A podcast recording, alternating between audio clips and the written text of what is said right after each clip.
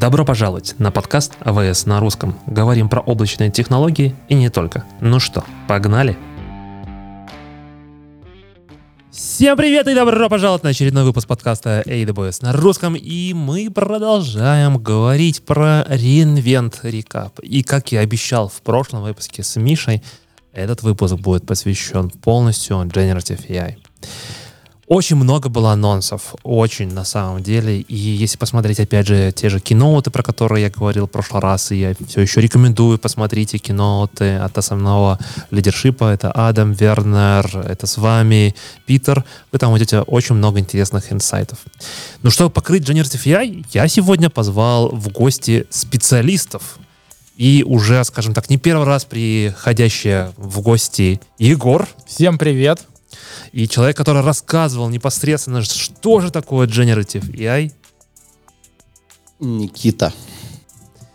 А, добро пожаловать в нашу студию. И, собственно, с чего начнем? Что было самым интересным, самым большим?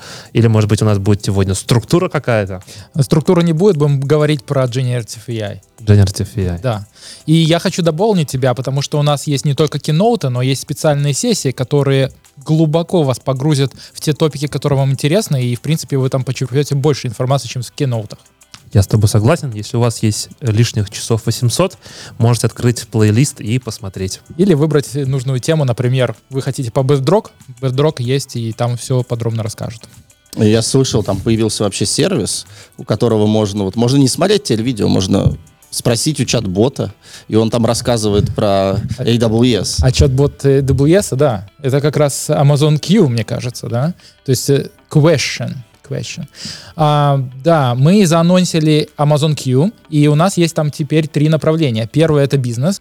Э, Егор, подожди, подожди, расскажи мне, я не понимаю, что такое Amazon Q? Question — это все понятно. Да, это какой-то, это какой-то чат-бот, на базе чего, что... Это инструмент. Инструмент, окей. Это инструмент. На самом деле он очень обширный, и мы сейчас его добавили практически во все сервисы, его можно встретить везде. То есть я открыл э, страницу в документации, у меня появился Q, я открыл свою консоль, у меня тоже там Q появился. И это инструмент, который построен на базе искусственного интеллекта, и он, в принципе, помогает вам ускорить и улучшить взаимодействие с сервисами Мгм. и как-то найти правильный ответ быстрее, чем копаться в документации. И на самом деле, э, если вы хотите построить точно такой же для своего бизнеса, то Q вам поможет это быстро сделать. Вы заходите в консоль, э, накликиваете пару э, страничек, подключаете свою базу данных с вашими документами, и у вас все будет работать. И это все может лежать на вашей приватной странице э, за паролем и логином, Мгм. и вы можете предоставлять это все для вашей команды, например, ходить и искать информацию и делать summary а, по этой информации внутри вашей команды. Я правильно понимаю, то, что Amazon Q — это, по сути, все то, что Amazon э, делал в течение 17 лет, мы теперь это можем пойти и спросить у чат-бота. И если я, как, наверное, многие другие наши слушатели, не очень любят читать AWS-документацию, э, то Amazon Q мне очень сильно в этом плане поможет. Ну, я, да, я надеюсь, что так оно и работает.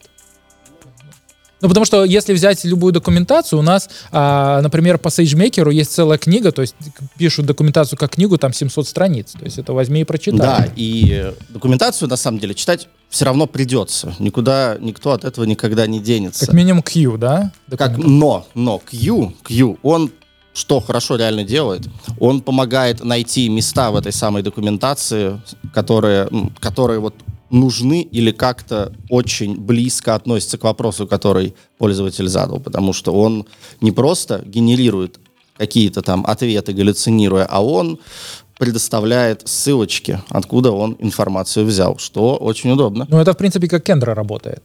То есть, кстати, у меня есть э, отличный пример. У меня был клиент, который хотел как раз-таки Кендру, и мы только зарелизили Amazon Q, а, и я ему сделал две демки. Одну на Кендру, то есть э, я подключил, у них там а, база данных была PDF-ки в Dropbox. А, мы могли Кендру подключить к Dropbox и проиндексировать все эти документы для того, чтобы делать search по этим документам вместе с ссылками, как сказал Никита. Вот. И я тоже самое сделал на Q, и в принципе оно работает прямо с консоли. То есть, э, в принципе, программировать ничего не надо, надо просто взять, подключить либо ту же Кендру, которая у вас есть, либо э, взять нативный, он называется нативный плагин для Dropbox, вы подключаете, он точно так же индексирует, и вы можете просто кверить, то есть уже у вас есть не только поиск, но и summary, например, этих документов, и можно задавать вопросы по вашей базе данных документов. Это получается такой прямо рак внутри самого Q. Ну да, да. Это так даже это... не рак, это система вокруг рага, потому что, ну, рак это архитектурный прием. Но, опять же, пока вы не начали слишком сильно радоваться, я должен сказать, что это работает на текущий момент только для английского языка. Ну, уже неплохо. Ну, слушай, как бы э, работать для английского языка, мы, я думаю, что ожидаем, что в будущем надо будет работать также и на э, русском языке. Окей, хорошо, я понял. То есть Amazon Q мне поможет э, проиндексировать мои документы, сможет посмотреть, я могу по ним получить доступ. Что еще? Какой еще функционал? Ну, кроме того, что... Ну, это для бизнеса. Это для бизнеса. А что для... Ну, Нет. давай, чтобы от бизнеса далеко не уходить, возьмем э, Q для контакт-центра. То есть у нас колл-центр есть, и фактически Q для колл-центра вам поможет например, анализировать все звонки ваших клиентов и потом понимать, что клиент хочет непосредственно, и это помогает, то есть это дополнительный помощник для работника колл-центра. То есть когда уже поступает звонок, у Q есть а, полностью вся история звонков, как вы с ним разговаривали, и он может даже предварительно поговорить с клиентом и понять вообще, он злой или нет, чтобы э, немножко подготовить того оператора, который будет разговаривать. Это, конечно, звучит как магия. Да, и, соответственно, э, оператор может же Q тоже использовать, например, для помощи, для того, чтобы в реальном времени понимать, что нужно ответить клиенту. Ну, то есть раньше он там ходил в разные базы данных, у нас была там э, таблица, например, клиента, и мы там историю все узнали. А сейчас мы э, как чат-бот, соответственно, мы спрашиваем, вот у нас есть такой клиент, что надо ему ответить, как ему помочь, и, соответственно, Q помогает это делать. Мне интересно, а что поможет сделать для э, билдеров конкретно? Ну, тут я, например, я разработчик, да, Amazon Q хорошо, классно проверяется про документации, поможет мне сделать правильно выбор там в конфигурации и так далее. А что насчет, ну, написания кода? Или все еще должен обязательно идти в код Whisperer? Uh, ну, смотри, uh, на самом деле uh, Q, он заинтегрирован с код Whisperer. То есть у нас есть AWS плагин, который интегрируется в разные IDE, и фактически Q стал частью этого плагина. То есть у вас там есть Whisperer и у вас есть Q. Но Q вам помогает как э, чат-бот. То есть у вас там окошечко, где можно спросить. Спросить именно вот, например, у меня есть какой-то код, я открываю, не понимаю, что здесь написано, и я могу прямо его попросить мне объяснить, а что здесь да, происходит, да, да. почему, не знаю, процесс аутентификации не работает, грубо говоря, я получаю такую-то ошибку. Все верно, да. Да. И на самом деле это такой тренд, потому что сейчас, например, а, новый AI ассистент от JetBrains вышел, и он сейчас тоже доступен, и там тоже чат-бот. То есть там вы в окошечке спрашиваете, как это работает, и плюс новый а, Copilot от GitHub, он точно так же работает. То есть там чатик, но в целом они интегрируются между собой. То есть у, у них это один продукт, у нас это два. То есть у нас Copilot, у нас есть у нас код Whisperer, и э, Q, а у них это один продукт, который делает вот два, две вещи одновременно. Ну, я бы не сказал, что на самом деле это два продукта, но пользователь-то видит их как один. То есть это все один плагин в VS Code, например. И это, они ставятся это комплектом. Toolkit, это да, Toolkit, да. в котором мы сразу все видим. Да, ну, как бы да. да. А если я, например, как Java-разработчик, я слышал там, я теперь могу забыть про Java 8 и перейти сразу на последнюю версию? Ну, слушай, мы когда записывали видео э, каз, да, рекапа, когда ты там был э, на пати в, на реинвенте, мы писались на нашем YouTube, кстати, можно ссылочку на YouTube поставить, а, там у нас был Java разработчик бывший, uh-huh. бывший Java разработчик, теперь он э, архитектор, и он говорит, что да, работает. То есть можно э, трансформировать, ну, как бы помочь э, перенести с одной версии Java на другую. То есть, например, если у вас Java 8 на 15, можно переехать. На 17. На 17 вот я тут должен вмешаться. Я искренне слабо верю, что это возможно, поэтому, дорогие слушатели, если кто-то уже попробовал и у вас получилось или не получилось, мы будем рады услышать вашу историю и, может быть, даже рассказать ее. Неважно, историю успеха или, может быть, не успеха. В любом случае, история должна быть, э, скажем так, интересной, как мне кажется. Моя самая нелюбимая тема, ну, знаешь, как бы, когда ты приходишь, нужно тебе написать какой-нибудь SQL-запрос, джойны, и в Redshift это приходится делать достаточно часто. Вот здесь вот я ж надеюсь, Amazon Q мне хорошо поможет. Я теперь не, не, мне не нужно писать всякие left join, right join и так далее. Ну, это база, ты должен это знать. Я, понятно, что я должен знать, но... Но на самом деле, вообще, да. И это логично, потому что раз он умеет теперь лазать по всем базам, которые мы к нему подключим, давая помогать операторам колл-центров, то точно также он может помогать вам с редшифтом. А, что теперь есть? Вы заходите в SQL Editor Redshift, там, где вы раньше просто делали запросы, и прямо там пишете в Q, что вы хотите. Например, покажи мне самый населенный регион или что-то такое. И он сгенерирует для вас запрос, опираясь на ваши схемы данных, на ваши схемы данных, на ваше наполнение, и покажет его. Все, что вам останется, его скопировать и выполнить. Вот как-то так. Э, в целом штука удобная, штука полезная, но Надо призываю вас, да, призываю вас не только тестировать, но и не забывать, что ответственность за написанные запросы, она все-таки лежит на вас, а не на ком-то еще, поэтому доверяй, но проверяй. Всегда говоря про Code Whisperer и даже там на своем докладе, где мы рассказывали про CDK, используя Code Whisperer, я всегда говорю, ребята, смотрите, он мне очень хорошо помогает писать код, ускоряет этот процесс, но все еще это код Assistant, это не э, инструмент, который пишет за вас. Все-таки мы, как инженеры, должны финально принимать решение. Ну, это важное э, замечание, но я думаю, что в целом должны все это прекрасно понимать. Ну да, как минимум мы должны понимать, что он написал. Ну, это как минимум, да. Ну, то есть э, осознать и понять то, что было предоставлено, например, с теми же left joinами, right joinами, понять, да, это именно то, что я хотел получить или не то. Может быть, мне нужно подправить сам запрос или адаптировать его на, условно, новую схему данных. Ну, а в случае с джойнами еще полезно в голове прикинуть, а сколько он будет эти джойны сводить, потому что бывают джойны, которые будут выполняться дольше, чем сгорит наше с вами солнце. Это правда, это правда. Чем больше джойнов, тем дольше будет выполняться. Но я думаю, что пора переходить дальше. Не только Amazon Q от Generative AI был представлен. В прошлом году мы зарелизили замечательный продукт под названием Bedrock. В, по-моему, в конце мая мы или в начале лета мы анонсировали о том, что он вышел в превью, и в октябре он вышел GA. Я знаю о том, что было очень много нового функционала, функционала добавлено. Давайте начнем с того, что такое вообще Bedrock. Amazon Bedrock — это сервис, который предоставляет вам унифицированный доступ к большому количеству моделей, как текстовых, так и э, моделей для работы с изображениями. У вас есть единый API, за которым стоит, стоят модели от множества вендоров. Это как наши собственные модели от Amazon, такие как Titan. То есть э, от наших партнеров, таких как э, Anthropic, Stable Diffusion.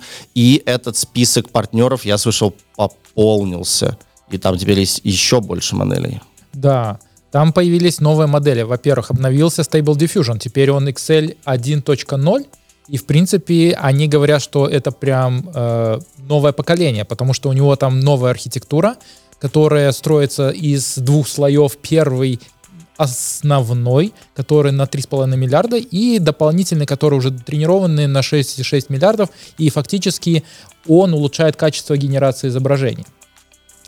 Вы эту модель точно так же можете скачать с их сайта и запустить на инстансах, но зачем вам думать про инфраструктуру? Потому что Bedrock в первую очередь это доступ по API, и вам не надо думать про инфраструктуру. Вы платите только за те запросы которую вы делаете к этому сервису. Дополнительно у нас появились э, наконец-то новые модели от э, Меты. Это Lama и самая большая Lama 70B э, миллиардов, 70 миллиардов параметров, она появилась у нас в Bedrock, и теперь вы можете ее использовать, и самое главное, это файнтюнить, то есть можно ее улучшать. А вот.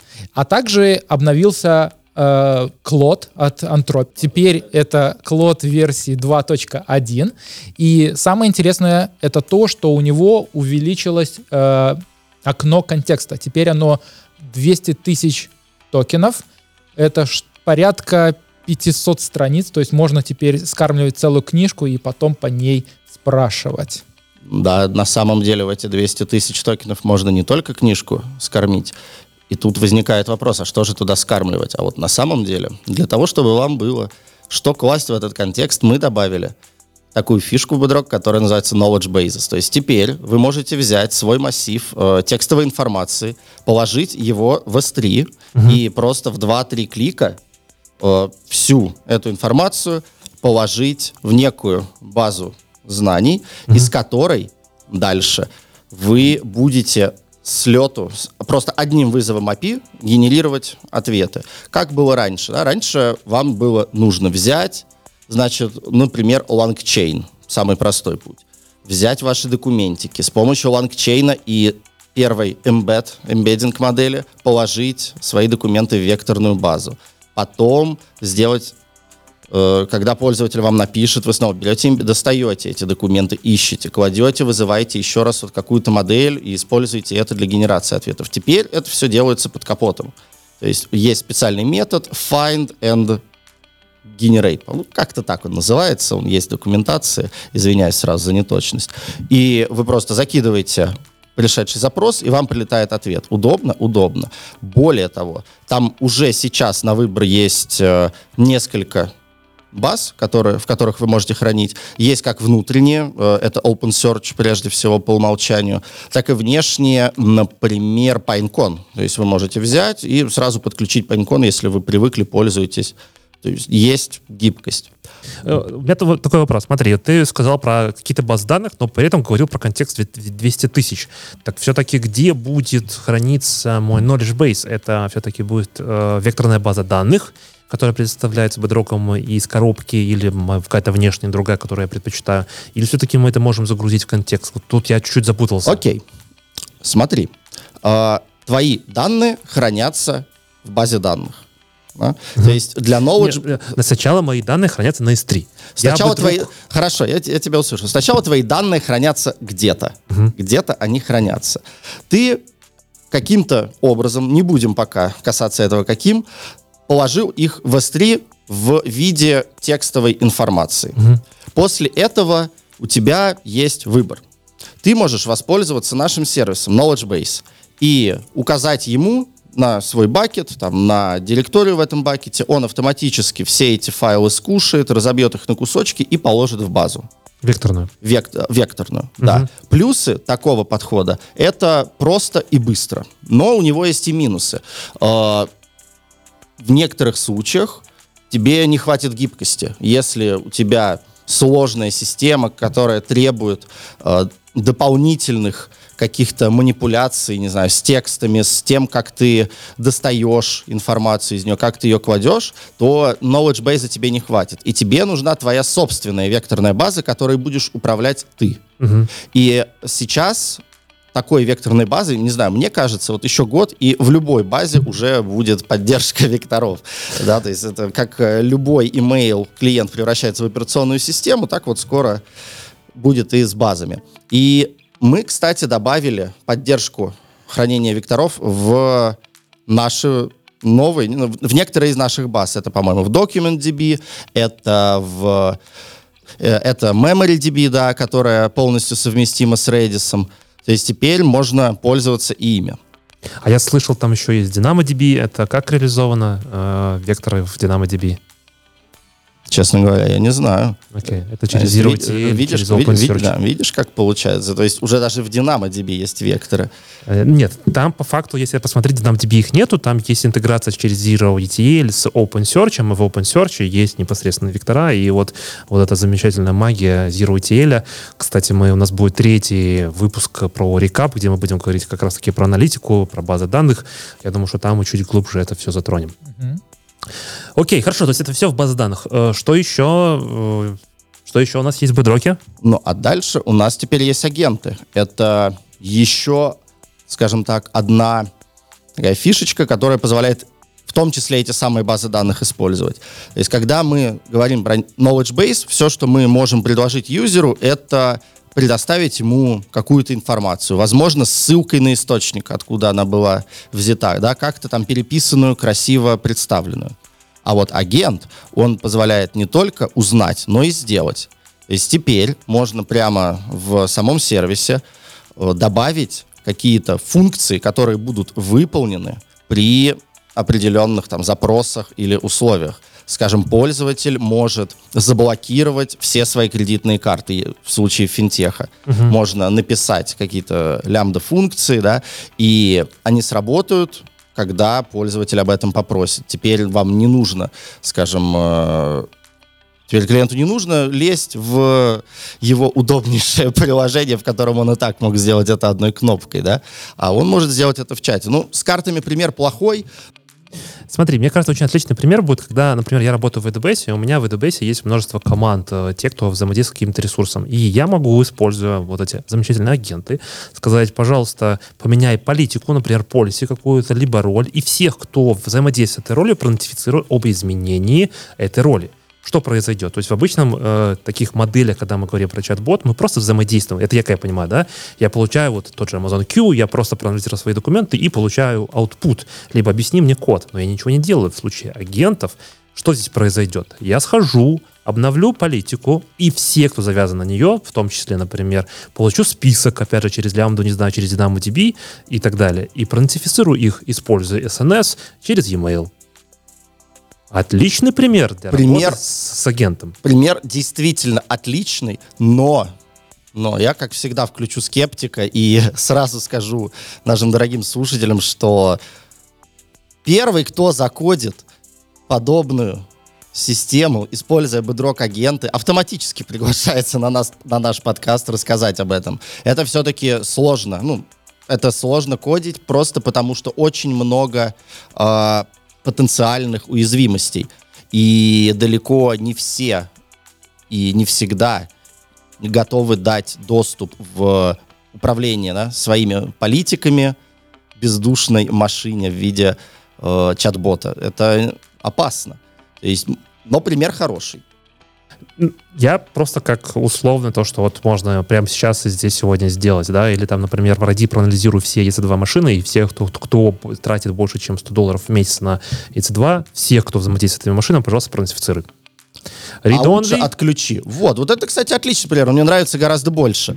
Он э, не, не, не, не резонирует с... Э, Безопасностью. Да, как с, с умершим во мне безопасником. а вот выключить машины, да, и сэкономить э, косты, вот это вот отличная история, я считаю. А, Главное, чтобы весь продакшн не отключил потом. А вот для того, чтобы он не отключил тебе весь продакшн, у нас есть третье нововведение в бедроке, которое называется Guardrails. То есть теперь прямо в самом бедроке можно скажем так, блоки... Э, типа, можно ставить защиту от определенных инпутов от пользователей, да, то есть блокировать любую реакцию бота на них. И скоро можно будет фильтровать э, аутпуты. Что это значит? А это значит, что вы можете запретить пользователям э, и модели реагировать на любые запросы от пользователей, не знаю, скажем, вот действительно связанные с отключение или удаление, не дай бог, любых машин с помощью агента запрещено. И э, Bedrock будет соответствующим образом уведомлять об этом пользователей. Когда введут запрет на аутпуты, можно, подозреваю, будет сразу фильтровать любые персональные данные, любые данные, которые содержат то, что вы не хотите, чтобы показывалось, например, внутреннюю информацию для внешних чат-ботов. То есть это еще один дополнительный слой защиты. Вот еще один пример. Например, в банковском приложении у вас есть чат-бот, а, который позволяет вам общаться с искусственным интеллектом, да, скажем так, то есть большой э, языковой моделью, и там можно, наверное, обрезать те топики, которые не релевантны к банку. Например, э, как мы привыкли, там, например, посоветуй мне какую-то книгу, да, то есть это не релевантная информация для э, бота, который находится в твоем банковском аккаунте, и, соответственно, вы выбираете только э, те топики, которые релевантны к тому, что может пользователь спросить. Потому что модель-то большая, она может рассказать тебе много чего интересного, но это же все стоит ресурсы, а ресурсы надо экономить, поэтому мы здесь можем как-то обрезать, наверное, клиента. Да, сразу, сразу вспоминаются вот эти многочисленные мемы, в том числе из Твиттера, когда как узнать, что ваш любимый сервис э, внедрил то или иное AI-решение. Спросите, попросите его рассказать про специальную теорию относительности. Да, да, да, да. Посмотрите, да. что будет. То есть вот Guardrails, он действительно помогает защититься от таких атак. Ну, мне кажется, не только, как бы, условно, атак, но и в том числе, чтобы обезопасить себя. Например, если про банковское приложение мы говорим, мне кажется, хорошим будет таким гардрейлсом а сказать, что мы не даем советов про инвестирование. И если ты зайдешь, скажешь, привет, вот на моем счету лежит X денег, я хочу их заинвестировать, что ты мне порекомендуешь? Мы сразу ставим блок о том, что мы как банк не даем рекомендации по инвестированию. И все темы, касающиеся инвестирования, закрыты. Отлично. Не, ну они могут перенаправить они могут перенаправить этот запрос, например, через агента в контакт-центр и подключить уже менеджера по инвестициям. Это возможно, да. Но не отвечать на этот вопрос, а сразу, условно, там на редирект. Ну вот мне понравилось то, что вы сказали, что в Bedrock есть огромное количество разных моделей. Но я задаюсь вопросом, вот я там разный бизнес, да, вот у меня есть, я, например, банковская FSI, я, может быть, e-commerce, я, может быть, э, не знаю, э, какая-то фабрика, завод, еще что-то. И я вижу вот это огромное количество разных моделей, но я не знаю, какое для меня лучше. Есть ли какой-то способ э, оценить и понять модель от Facebook, от Меты, Лама лучше, чем, не знаю, другое что-то? Или, например, наоборот, Клод лучше, чем Лама по каким-то тем или иным параметрам? Ну, способ на самом деле есть, но он только один. Это тесты. А, здесь можно сказать так, что одним из самых эффективных подходов к решению этой задачи, которую видел я, был, было движение сверху вниз, то есть от самой большой и самой продвинутой модели к наиболее компактный, но все еще выдающий удовлетворительные для тебя результаты. То есть, смотри, ты начинаешь с какого-нибудь клода 2.1, который может все. Это огромный комбайн, супер, э, отлично. В чем недостаток? Он дорогой. И может скорость его ответов может не всегда тебя удовлетворить. Если он тебе подходит, ну, отлично, галочку поставил. Переходишь к моделям поменьше. Ну, например, следующий логичный шаг мне кажется, это взять, попробовать какую-нибудь э, ламу 13B. Ну, дальше там ты возьмешь э, ламу 13B, попробуешь, сравнишь результаты. Но хорошая новость в том, что если раньше это все надо было делать руками или ну, тратить огромное количество времени, то теперь его можно тратить чуть меньше. Конечно, никто за тебя не придумает, что для тебя хорошее, плохое, лучше, хуже. Но когда ты решишь, как, как ты будешь эти модели сравнивать между собой, составишь э, некий эталонный э, список вопросов, то есть твоих инпутов, у нас появился специальный сервис. Э, по-моему, он называется Model Evaluation on Amazon Bedrock. И все, что тебе надо сделать, это взять, закинуть туда свои вопросы, закинуть какие-то критерии, и нажать кнопку, и он все сравнит за тебя, выдаст тебе результаты. Ну, я правильно понимаю то, что он мне выдаст результаты аутпутов, грубо говоря, но мне все равно в конце нужно, ты сам сказал, э, вот эта штука, она не будет знать, что лучше, что хуже для меня. Мне все равно нужно в конце ставить SME, каких-то subject matter экспертов, которые посмотрят на аутпуты и скажут, это хорошо, это плохо, это лучше, это хуже по тем или иным условно показателям, которые как раз-таки эти эксперты и обладают. Да, да, иногда ты можешь это автоматизировать в какой-то степени. То есть, например, ты можешь сразу проверять, если ты знаешь, да, что у тебя там есть очень хитрые инпуты, которые провоцируют модели на генерацию контента, который ты не хочешь видеть, ты, скажем, mm-hmm. сразу можешь его детектировать. Но, кстати, возвращаясь к истории э, специальных моделей, у нас же теперь появилась в Bedrock 5 же э, fine-tuning модели. То есть фактически вы можете взять модель, которая есть в Bedrock, например, Lama, и э, улучшить при помощи ваших данных. То есть вы скармливаете этим данным, и это у нас называется Bedrock Custom Models. Вы храните их точно так же в Bedrock и доступаетесь к этим моделям через тот же API. И да, и нет. После того, как пользователь натренирует свою модель, э, чтобы ее запустить, необходимо воспользоваться такой вещью, как э, provisioned, uh, как он, provisioned capacity, provisioned... Throughput. да, Provision Throughput. А это значит, что придется платить за эту модель. И если посмотреть прайс, то он кусается. Э, но да, действительно, это возможно. Тут я бы вот как сказал, что пока, пока у меня еще не было ни одного клиента, которому реально нужно было бы зафайнтюнить модель. Э, все кейсы, которые я видел, они решались на уровне промпт-инжиниринга, расширения контекста и его аугментации примерами. Э, не видел ни разу, чтобы кто-то реально зафейнтюнил модель, и потом это улетело в прод. Это, э, ну, не стоит прибегать к этому как к первому ну вот у меня клиент файнтюнит модели, но он, правда, запускает их у себя ну, в отдельных виртуальных машинах. То есть он не использует Bedrock для этого, потому что ему не подходят модели. То есть у нас нету тех моделей, которые он использует для файнтюнинга. Да, сам, нет, файнтюнинг сам по себе это явление не такое редкое. Я вот именно говорю про файнтюнинг в Bedrock е. А. То есть, безусловно, да, модели файнтюнятся, и файнтюнинг это не что-то, что было изобретено Bedrock ом или было изобретено с появлением больших Но это стало проще моделей. для тех людей, которые Это, это стало, надо. скорее, просто популярнее. Оно не стало проще, потому что, опять же, сам процесс файнтюнинга вот сам процесс, конечно, да, когда мы до, до, до обучаем модель, это последние, наверное, 5-10% необходимого труда. Весь труд э, в процессе файнтюнинга — это подготовка к нему данных. И это непросто, и это требует э, серьезных, во-первых, э, затрат, а во-вторых, это требует квалификации инженеров. Ну, мы сейчас очень много говорим про файнтюнинг, но любой этот файнтюнинг или в целом, например, если я захочу, например, на своих виртуальных машинах, я же должен это делать на каком-то железе. И мне кажется, здесь хороший как раз-таки можно сделать переход, последний layer, да, то есть что мы за сегодня уже успели рассмотреть. Самого верха это наш application, наш Q, который интегрирован, мне кажется, практически везде. Вы можете его запустить как в документации, в консоли, в Visual Studio Code, э, везде, где можно установить AWS Toolkit э, плагин э, в любой IDE. Мы посмотрели Bedrock, замечательный инструмент, который предоставляет API к множеству разных моделей.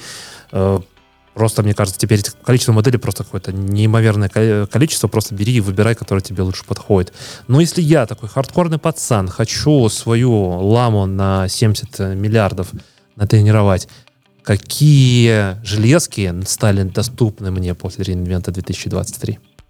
Но, насколько я помню, у нас появились новые версии наших чипов, которые TRN, Trenium. Это чипы, которые разработаны для того, чтобы на них проводить как следует из, из названия обучения моделей. Они дешевле, они э, быстрее, и все, что они требуют, это пользоваться специальным нейрон SDK.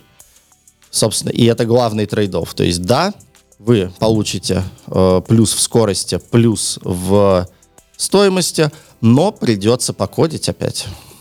Ну, всегда есть какие-то трейдофы. Тренинг — это вторая наша генерация, то есть это не новые чипы, я хочу добавить, э, обратить на это внимание. И по сравнению с показателем, если вдруг кому-то интересно бенчмарки, то заявлено то, что новый тренинг в 4 раза быстрее а, по сравнению с предыдущим поколением и поддерживать до 65 эксофлопс. Ну, это, мне кажется, просто какие-то космические цифры. Но если вы классический парень, который предпочитает NVIDIA, то в 2024 году вам будет доступны новые инстансы. Это P5i с H200, я видел вживую этот H100. Это такая огромнейшая, просто не знаю, на сколько килограммов э, штука с большим количеством чипов вставленных, как мне кажется, огромной системой охлаждения. Ну вот в этом году будет доступно H200. Ну, то есть ты намекаешь на то, что все-таки есть шанс, что мы поиграем в кризис на максималках? Я думаю, что Возможно, я не уверен. Там обещают э, и скорость хорошую, 3200 гигабит э, через Network. Ну, может быть, и Crysis запустится на максималках. Вполне возможно. То есть H100 уже не модно? H100 — это актуальная модель, которую вы можете сейчас запросить в консоли, но я ожидаю H200 вот-вот. А, дело в том, что, а, опять же, с киноутов, которые я все не повторяю, не устану повторять и говорить о том, что, ребята, если вам интересен AWS, посмотрите киноуты. Это всего 4 видео, правда, по 2 часа каждый. Адам объявил о том, что у нас очень серьезное взаимоотношение с NVIDIA, хорошее партнерство, и вот эти H200 будут предоставлены в AWS чуть ли не одних из первых. Я не могу сказать, что это будет мы будем первыми, но одних из первых. И на следующий год в целом у нас хорошее взаимоотношение, партнерство именно с поставщиком железа, как NVIDIA. На этот год. На, на, на 2024, да, да на да. этот год. И на самом деле у нас вышли же еще новые инстансы для NVIDIA. А, G-серия обновилась, то есть у нас появились G6 теперь с L40 э, чипами, которые дешевле, но тоже не уступают в скорости. Ну, это если вам не нужно тренировать LLM, и вам нужно чуть-чуть поменьше, там, support small language models, назовем это SLM, э, либо это просто генерировать, делать симуляцию 3D-графики, то да, э, это можно. Ну, на самом деле, э, вот эти G-инстансы как раз-таки использовались для инференса. То есть, когда у вас есть уже модель, и вам ее надо постоянно запускать в продакшене, и, вам, и вы уже смотрите на более дешевый инстанс для того, чтобы запускать это. То есть это хорошая альтернатива там по инстансам, на которых, ну, реально там с ультракластера можно делать. Ребята, у меня такой вопрос. Смотрите, столько много анонсов было на 2023-м. Что, как вы думаете, будет ли внедрен Generative AI во все сервисы AWS? Это чисто ваш prediction, ваше персональное мнение. Мое мнение, что со временем э, Q, он будет много где, и моя надежда на то, что его провяжут между собой. То есть вот эти вот отдельные да, кусочки, которые сейчас они показали, что в какой-то момент их э, сведут в некую одну консоль, и вам, например, не надо будет находиться обязательно в вот этом вот э, в сиквель консоли Redshift, чтобы попросить его сгенерировать запрос, да, как это должно быть сейчас. Вот я искренне надеюсь, что будет что-то такое, не знаю, в этом ли году или в следующем. Наверное, это зависит от того, насколько все-таки наши слушатели и остальные клиенты будут этим пользоваться. Так что пользуемся, друзья, тестируем и помогаем сделать сервис лучше в надежде на то, что его... Вот в надежде на то, что и мой последний вопрос. А вы не думаете, что Amazon Q заменит архитекторов? Не заменит. Для того, чтобы э, архитекторов заменили, надо правильно сформулировать вопрос. А иногда это очень сложно. И как раз-таки архитектор э, терзает вас дополнительными вопросами, предложениями для того, чтобы вы сформулировали ту идею, которую вы хотите реализовать. Ну, это, кстати, уже может делать. Э, не знаю, Q или не Q, но, скажем так, продвинутые чат-боты имеют этот функционал задавать дополнительные уточняющие вопросы. Тем не менее, тем не менее, я тоже думаю, что он не заменит э, архитектора по одной простой причине. Э, вот все эти роботы, искусственные интеллекты, они лишь так или иначе воспроизводят контент, который уже существует. А в чем главная, так сказать, особенность человека? Человек может создавать новое. И если вы э, создаете новое, как архитектор, то вас не заменят. Пускай это новое, оно даже использует какие-то чужие наработки. А вот если вы просто берете и там что-то готовое, ходите, показываете, то, конечно, заменит. И дай бог, чтобы он заменил, потому что тогда у нас с вами освободится больше времени, чтобы действительно делать новое. На этой замечательной ноте я предлагаю заканчивать. Все-таки Q не заменит архитекторов, и у нас очень много интересных новых апдейтов э, со стороны Generative AI. Спасибо большое, ребята, что пришли. Спасибо. Спасибо, что позвал. Всем пока-пока. Пока. -пока. пока.